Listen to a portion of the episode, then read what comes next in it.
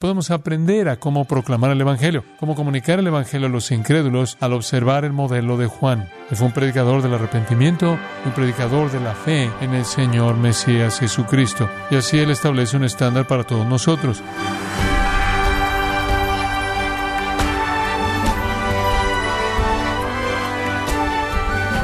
Es un gozo muy grande para nosotros, estimado oyente que usted sintonice gracias a vosotros con el pastor John MacArthur. El matrimonio es un evento que marca la vida de dos personas, quienes públicamente son reconocidos por su unión matrimonial. De la misma manera, el creyente al venir a Cristo debe ser reconocido públicamente por su unión con Cristo y su obediencia a Dios. Sin embargo, ¿puede una persona decir ser creyente sin vivir una vida precedida por el arrepentimiento? Bueno, el día de hoy el pastor John MacArthur, en la voz del pastor Luis Contreras, nos enseñará la transformación espiritual que se produce cuando un pecador se arrepiente en la serie La prueba del arrepentimiento verdadero en gracia a vosotros. Abramos nuestras Biblias en el tercer capítulo de Lucas. Y tenemos todo el trasfondo, todo el escenario en los versículos 1 al 6. Llegamos al versículo 7 y de hecho escuchamos a Juan predicar. Este es ahora Juan, está entrando en su ministerio. Veamos el pasaje. En él Juan nos da seis elementos de un arrepentimiento verdadero. Seis elementos de un arrepentimiento verdadero. Juan es un modelo para nosotros, es un estándar de cómo predicar. En cierta manera, él es incluso un estándar más fácil de entender que el mismo Jesús, porque es difícil para nosotros emular la predicación de Jesús, ya que Él es Dios en carne humana, pero Juan es un hombre como nosotros. Aprendemos de Juan cómo confrontar a los incrédulos con el mensaje del Evangelio. Por eso se convierte en el modelo, el estándar para todos los que proclaman la buena nueva del perdón a los pecadores. Él es el ejemplo que debemos seguir, el patrón que debemos seguir, el líder que debemos emular. Llamó a los pecadores al perdón, les dio buenas noticias. Dios perdonará tus pecados si te arrepientes y recibes a Jesucristo como Mesías y Salvador. Eso es lo que Él les dijo. Él fue un predicador del arrepentimiento y un predicador de la fe en el Señor Mesías Jesucristo. Y así Él establece un estándar para todos nosotros. Y podemos aprender a cómo proclamar el Evangelio, cómo comunicar el Evangelio a los incrédulos al observar el modelo de Juan. Y una de las cosas que nos sacude de inmediato, simplemente al leer eso, es la falta de cualquier tipo de esfuerzo para ganárselos con una conversación suave. De hecho, es duro, muy duro, diciendo cosas como generación de víboras, o diciendo cosas como el hacha está puesta a la raíz de los árboles, por tanto todo árbol que no da buen fruto se corta y se echa en el fuego. Este es un enfoque muy fuerte, aparentemente duro en la superficie. Pero esto de nuevo es el enfoque de un hombre de Dios apartado para proclamar el Evangelio. No creo que Juan careciera de amor de afecto hacia la gente, sino que era claro en el mensaje. Y ese es el punto, la claridad, la franqueza al dar el mensaje, marcan a Juan. El versículo 18 nos dice que hubieron muchas exhortaciones con las que Juan predicó el Evangelio a la gente. Él estuvo predicando durante meses y meses allá fuera en el desierto. Y lo que usted tiene entonces en los versículos 7 al 17 son un ejemplo, una muestra de lo que Juan predicaba todos los días, cada día, semana tras semana, mes tras mes. Y como dije, nos da un patrón para nuestra propia predicación. Ahora, si usted se acuerda de que Juan predicó la era venidera, obviamente la indicación aquí en Lucas capítulo 3 es que estas personas estaban viniendo a él para huir de la era venidera, lo cual significaba que él les estaba señalando esos pasajes en el Antiguo Testamento que indican cuando el Mesías viene, ira vendrá con él. Y es esencial en el arrepentimiento verdadero entender la ira venidera, reconocer esa realidad. Hay un infierno y es para siempre. Y es un alejamiento eterno de Dios y un castigo eterno consciente, un tormento consciente. Eso es lo que hace del perdón urgente. Eso es lo que hace del perdón buenas noticias. Esa es una motivación fuerte. Y cualquier predicador fiel predica la ira venidera. Usted oye a personas decir, bueno, este mundo es todo el infierno que usted va a conocer en su vida. No, no lo es. No lo es. La Biblia es muy clara acerca del castigo eterno. Entonces Juan usa términos muy vívidos y él habla palabras muy fuertes porque él está tan profundamente preocupado por la ira venidera. Y los judíos lo entendieron. ¿Por qué otra razón estos judíos habrían venido en multitudes aquí afuera? Ellos sabían que cuando el Mesías viniera habría bendición, pero ellos también sabían que habría juicio ardiente. Eso era muy claro a partir de Malaquías, y habría un día terrible de fuego, habría un día terrible de ira. Ellos sabían eso, ellos querían asegurarse de que recibieran las bendiciones y no la ira. Pero observe cuán directo Juan es. Él les dice, generación de víboras. ¿Quién nos enseñó a huir de la ira venidera? Ustedes, hijos de serpientes venenosas. Hombre, ese no es un enfoque que es amigable para el consumidor. ¿Qué es lo que él está diciendo aquí? Así, esto, así no es como usted debe ganar amigos, influenciar a la gente, así no es como usted debe persuadir a la gente al reino. ¿Qué es lo que está diciendo? En primer lugar, creo que los está llamando hijos de Satanás. Jesús hizo eso en Juan 8:44. Él dijo a los líderes judíos, vosotros sois de vuestro padre el diablo, ¿no es cierto? Él dijo, vosotros sois de vuestro padre el diablo. Jesús le dijo a los fariseos, a los líderes judíos, Mateo 12, 34, Mateo 23, creo que es el versículo 23, ambos lugares, generación de víboras. Exactamente la misma frase. Jesús se lo dijo dos veces a los líderes judíos, hijos de serpientes. Creo que realmente los está identificando con su padre. El diablo apareció en el huerto en Génesis 3. ¿En qué forma? Serpiente. Y según las escrituras, él es una serpiente. Como es indicado claramente en Apocalipsis capítulo 12. Entonces, él, él realmente les está diciendo, ustedes pertenecen a Satanás, ustedes víboras. Lo que él les está diciendo es, ustedes están huyendo del fuego, pero no están interesados en cambiar su naturaleza. Todavía son serpientes, Ustedes simplemente están huyendo enfrente del fuego. Los que se arrepienten superficialmente son descendientes de esa serpiente Satanás.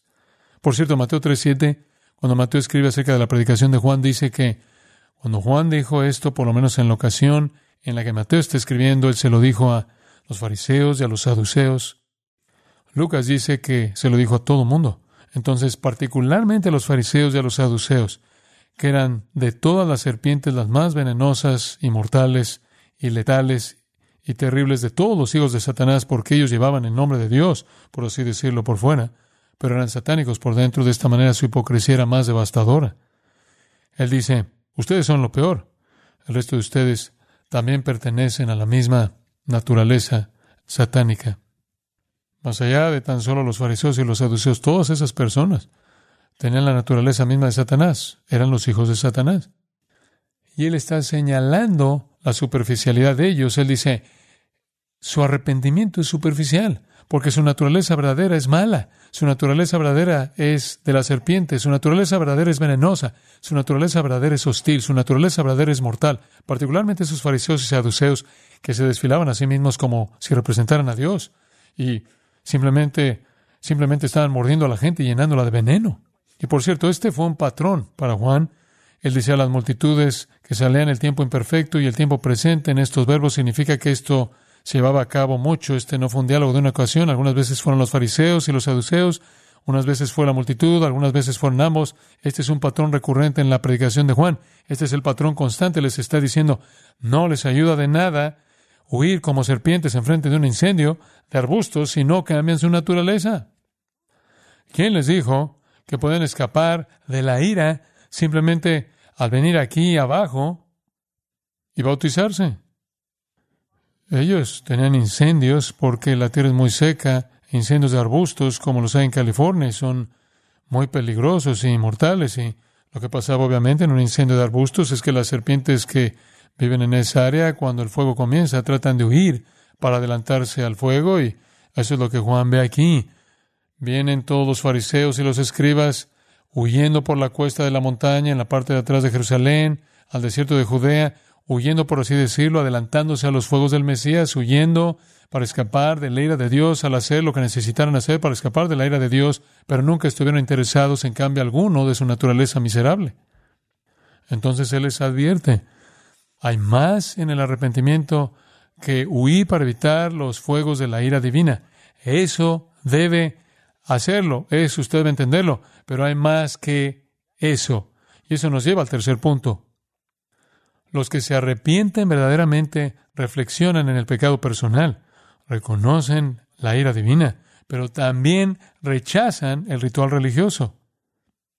Ellos, los judíos, estaban tan acostumbrados a una manera ritualista de abordar la religión, estaban tan acostumbrados a creer que usted podía de alguna manera estar bien con Dios mediante sus oraciones formales, mediante sus limosnas, mediante cualquier ceremonia religiosa que usted practicara en el día de reposo o fuera cual fuera el sacrificio que usted presentara, eran creyentes en el hecho de que usted podía de hecho hacer que estuviera bien con Dios por usted mismo mediante estos rituales diferentes. Una de las cosas interesantes acerca del judaísmo es que rechaza la depravación total. Los comentaristas judíos piensan que el pecado de Adán únicamente afectó a Adán, y esa es la razón por la que ellos creen que podemos hacernos a nosotros mismos justos, porque ninguna condición caída realmente pasa a nosotros a través de Adán. Entonces, ellos creen que podían ser buenos delante de Dios y que mediante el ritual religioso podían alcanzar el placer el favor de Dios. Entonces, vinieron para cumplir con otro ritual. Entonces Juan les está diciendo, ¿quién les dijo que vinieran aquí y trataran de escapar de la ira de Dios al ser bautizados? ¿Creen que eso es suficiente? En el versículo 8 él dice, más vale que hagan frutos dignos de arrepentimiento. No les va a ayudar en nada simplemente ser bautizados. Eso no es lo que Dios está buscando. ¿Ustedes creen que pueden huir como serpientes que están huyendo enfrente de un incendio y lo único que quieren es dirigirse al agua? Y ustedes llegan aquí se deslizan ahí al río Jordán y todo está bien. No, no hay rito, no hay rito, no hay ceremonia, no hay ritual, no hay bautismo que pueda salvar a nadie. No hay salvación en el bautismo, no hay salvación en el bautismo en ese entonces y no hay salvación en la actualidad. De hecho, cuando Jesús predicó su gran sermón, es un sermón de la salvación, Mateo 5 al 7, en ese sermón, el cual es un gran, gran sermón de la salvación, Jesús destruyó toda su esperanza en el ritual. Él atacó sus oraciones diciendo no era nada más que repetición. Él atacó sus limosnas, dijo no era nada más que desfilar su soberbia de justicia personal. Él atacó sus sacrificios, él atacó lo que hacían en el día de reposo, él atacó sus juramentos, él atacó sus votos, él atacó su representación de la ley de Dios, él atacó todo lo que estaban ellos sosteniendo como algo ceremonial y ritual y en un sentido les dijo, todas estas cosas es lo que Pablo dijo en Filipenses 3, es estiércol fuera del arrepentimiento. Las iglesias están llenas de personas que están cumpliendo con los rituales, personas que están bautizándose como bebés, personas que fueron bautizadas como jóvenes, personas bautizadas como adultas, personas que van a la iglesia y cumplen con la ordenanza que su iglesia les pida que cumplan, sea confirmación, o sea que vayan a, el sacerdote les diga, di tantas aves marías y cubren sus cuentas y cubren el patrón que sea de penitencia, que ellos cubren, etcétera, etcétera, etcétera. Prender tantas velas, solo que sea repetir tantas oraciones, al final no tiene absolutamente nada que ver con nada. Usted no puede huir de la era venidera al huir y meterse al agua. Versículo 8 dice que usted tiene que hacer fruto que demuestra arrepentimiento. Y ahí estaba Pablo, ustedes saben, Filipenses 3, eh, yo, yo soy de Israel, de la tribu de Benjamín, hebreo de hebreos, eso significa que él era kosher, tradicional, guardaba la ley, celoso por la ley, irreprensible ante la ley, ceremonialmente, hasta la ceja del mosquito, así como cualquier buen fariseo. Y él dijo, lo vi, cuando vi a Cristo todo era estiércol. Juan no les está diciendo que no necesitan escapar, él les está diciendo que necesitan escapar, pero no como serpientes que están huyendo simplemente dirigiéndose al agua. Eso no va a servir. Una serpiente en el agua es solo una serpiente en el agua. Lo que necesitaban era una naturaleza cambiada. Es imposible para cualquier pecador escapar el juicio mediante cualquiera o todos los rituales externos. El arrepentimiento verdadero entonces honestamente reflexiona acerca del pecado personal, la profundidad la altura y la longitud y la amplitud del mismo. Honestamente reconoce la ira divina y rechaza totalmente todo el ritual religioso como un medio de perdón. El bautismo es una señal exterior de algo en el corazón, pero Juan sabía bien que podía ser una señal externa de nada en el corazón, como lo fue en muchos casos en su ministerio. Y es triste decirlo, y después número cuatro, los que se arrepienten no solo reflexionan en el pecado personal, reconocen la ira divina y rechazan el ritual religioso, sino que renuncian a sus ancestros, renuncian a sus ancestros, a sus parientes ancestros. Observa el versículo 8 de nuevo. No, dice él, no les advierto, no comiencen a decir dentro de vosotros mismos tenemos a Abraham por padre. Ahora, ¿qué era esto? No tenemos nada que temer de la venidera. Somos los hijos de Abraham. Y después de todo, la salvación es genética. Solo se transmite. Somos judíos. Abraham tenemos por padre. Ellos estaban basando su esperanza eterna en sus genes, eran la descendencia de Abraham, eran el pueblo de la bendición prometida, eran el pueblo a quien Dios había hecho grandes promesas unilaterales, irrevocables, incondicionales, eternas, tanto a Abraham como a David. En el pueblo a la que se le prometió la tierra, la bendición y un reino, se les prometió la redención. Según Galatas 3, eso estaba en el pacto abrámico. También se les prometió un redentor en el pacto abrámico, con la simiente, quien no era mucha simiente, sino la simiente del Mesías. Ellos estaban dependiendo de esa descendencia en Juan capítulo 8 entran en una discusión con Jesús, los líderes judíos de nuevo y aquellos que son los líderes religiosos, los teólogos, y le dicen a Jesús, somos descendientes de Abraham. Y Jesús les dice, sé que sois descendientes de Abraham, versículo 37, pero procuráis matarme. Porque mi palabra no haya cabido en vosotros. En el versículo 39, si fueseis hijos de Abraham, las obras de Abraham haríais. Ustedes son los hijos de Abraham, pero miren, Abraham no mató a Dios. Él no trató de matar a Dios. Eso es lo que ustedes están tratando de hacer. Ustedes están haciendo las obras de vuestro padre, él dice, y su padre es el diablo. No todo Israel es Israel. Y no es un judío el que lo es externamente, sino uno que lo es internamente, Romanos 2. Esa no es una defensa contra el juicio de Dios. Esa no es una defensa contra el juicio de Dios.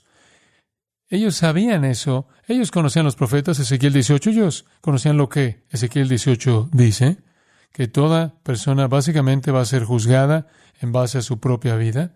Versículo 21, mas el impío se apartare de todos sus pecados que hizo y guardare todos mis estatutos y cumpliere e hiciere según el derecho y la justicia, vivirá no morirá, todas las transgresiones que cometió no le serán recordadas, en su justicia que hizo vivirá. ¿Quiero yo la muerte del impío? dice Jehová, el Señor. No, él vivirá si apartar de sus caminos. Dios dice, miren, depende de ustedes. Ezequiel dice, tienes que escoger vivir o morir. Él va a vivir si él obedece. Lo mismo ahí en el versículo 30. Convertíos y apartaos de todas vuestras transgresiones, para la que iniquidad no sea causa de ruina para vosotros. Echad vuestras transgresiones con que habéis pecado y demás. ¿Por qué quieren morir? Él dice, ¿por qué quieren morir, oh causa de Israel? Estar en la casa de Israel no los protege de la muerte eterna. El arrepentimiento, la fe en Dios, sí.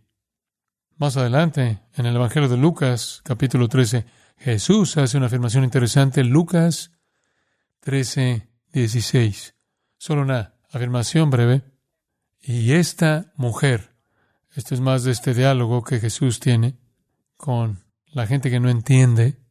Él está enseñando aquí en la sinagoga, el día de reposo, tratando de ayudarles a entender la fe individual. Versículo 16, él dice, esta mujer, hija de Abraham como ella es. Sí, ella es una hija de Abraham, pero Satanás la había atado por 18 largos años. Hombre, ella es una hija de Abraham. Y Satanás la ató. Más adelante, en el versículo 28, va a haber llanto y el crujir de dientes cuando veáis a Abraham, a Isaac, a Jacob y a todos los profetas en el reino de Dios y vosotros estéis excluidos. Ustedes podrán ser judíos Y él es muy claro acerca de esto, pero podrían quedar afuera del reino. ¿Eso no los protege? El hecho de que puedan haber sido creados en una familia cristiana no los hace ustedes cristianos. El hecho de que usted pueda haber sido bautizado como infante no asegura su salvación.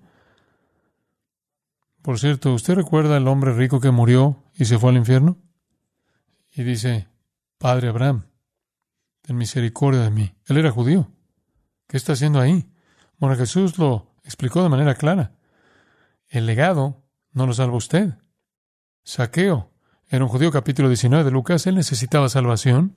Jesús fue a su casa y él fue salvo.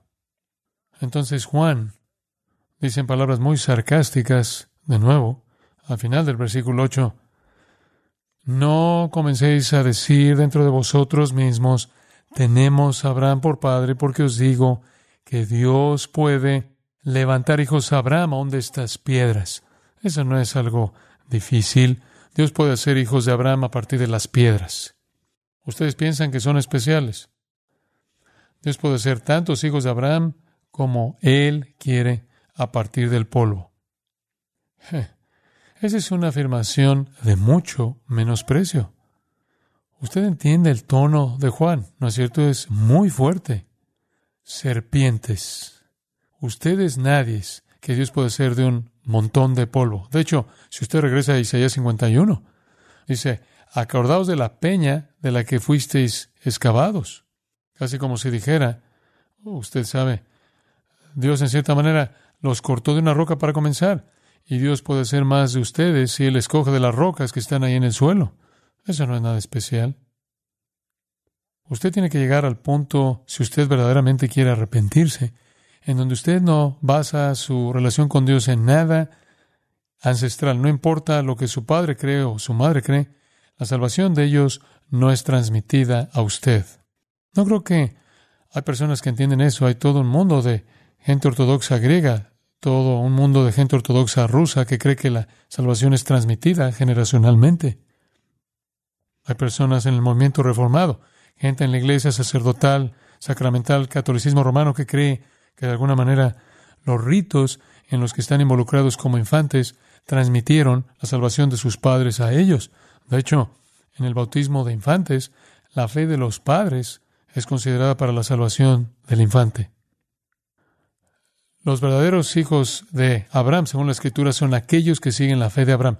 No es genético. Usted es hijo de Abraham si usted sigue la fe de Abraham. Me gustaría que tuviéramos tiempo para ver Romanos 2, Romanos 4, Romanos 9, Gálatas 3, para ver eso. Lo que usted ha recibido Abraham, por cierto, es naturaleza de pecado y juicio. Entonces, ¿qué es el arrepentimiento verdadero? Hombre, demanda un tiro directo. El arrepentimiento verdadero llama a una reflexión honesta sobre el pecado personal. Llama a un reconocimiento de la ira divina. Llama a un rechazo de cualquier ritual religioso como un medio de salvación y renunciar a cualquier esperanza ancestral. No hay cosa más importante que dar un mensaje claro del Evangelio. Y eso significa un entendimiento claro del arrepentimiento. Juan es un modelo maravilloso Dice usted, sí, pero él fue tan áspero, sí, pero el punto es tan serio, el asunto es tan serio, tan serio. Usted lo puede hacer con amor, usted debe hacerlo con ternura, debe haber una lágrima en la voz y una lágrima en el ojo, pero al mismo tiempo usted no puede contenerse. La gente tiene que entender el pecado personal, la profundidad y la altura y la longitud y la amplitud del mismo. Tienen que reconocer la realidad de la ira divina para motivarlos a buscar el perdón y escapar, pero deben rechazar cualquier ritual religioso externo y renunciar a cualquier tipo de esperanza genética ancestral o cualquier tipo de esperanza ceremonial transmitida de sus padres. Oremos. Padre, sabemos que al final el arrepentimiento verdadero debe incluir la regeneración, tu obra de transformación en base a la fe verdadera en el Mesías, el Señor Jesucristo.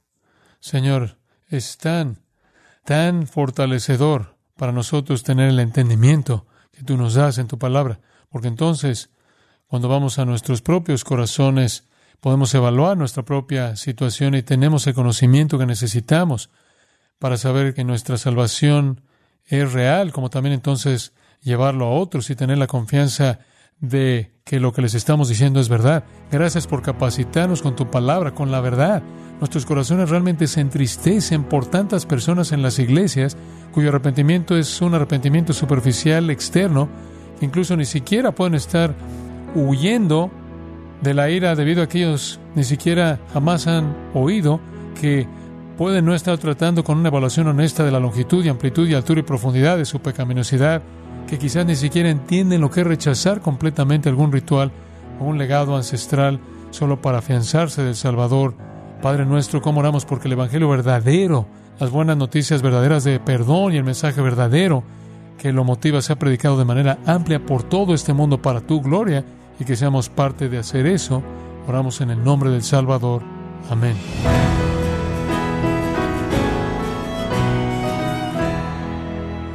El pastor John MacArthur nos enseñó que no hay cosa más importante que dar un mensaje claro del Evangelio, y eso solo ocurre cuando se tiene una comprensión clara del arrepentimiento.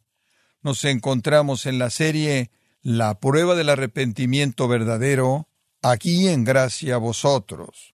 Estimado oyente, quiero recomendarle el libro La verdad sobre la gracia, en donde John MacArthur provee una definición bíblica de esta doctrina con el propósito de ayudar al creyente a deleitarse en su relación con Dios, adquiéralo en gracia.org o en su librería cristiana más cercana.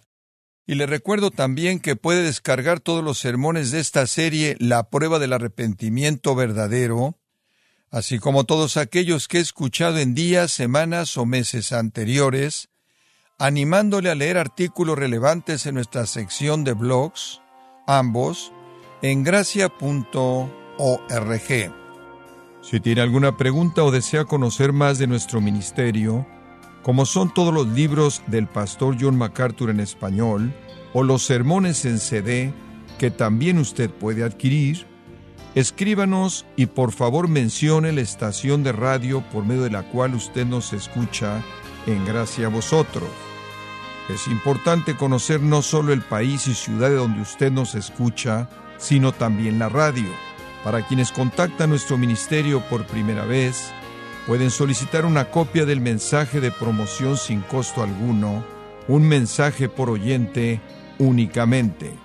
Si usted vive en los Estados Unidos o Puerto Rico, escríbanos a Gracia Vosotros, P.O. Box 4000 Panorama City, California 91412 o puede escribirnos a través del siguiente correo electrónico radio arroba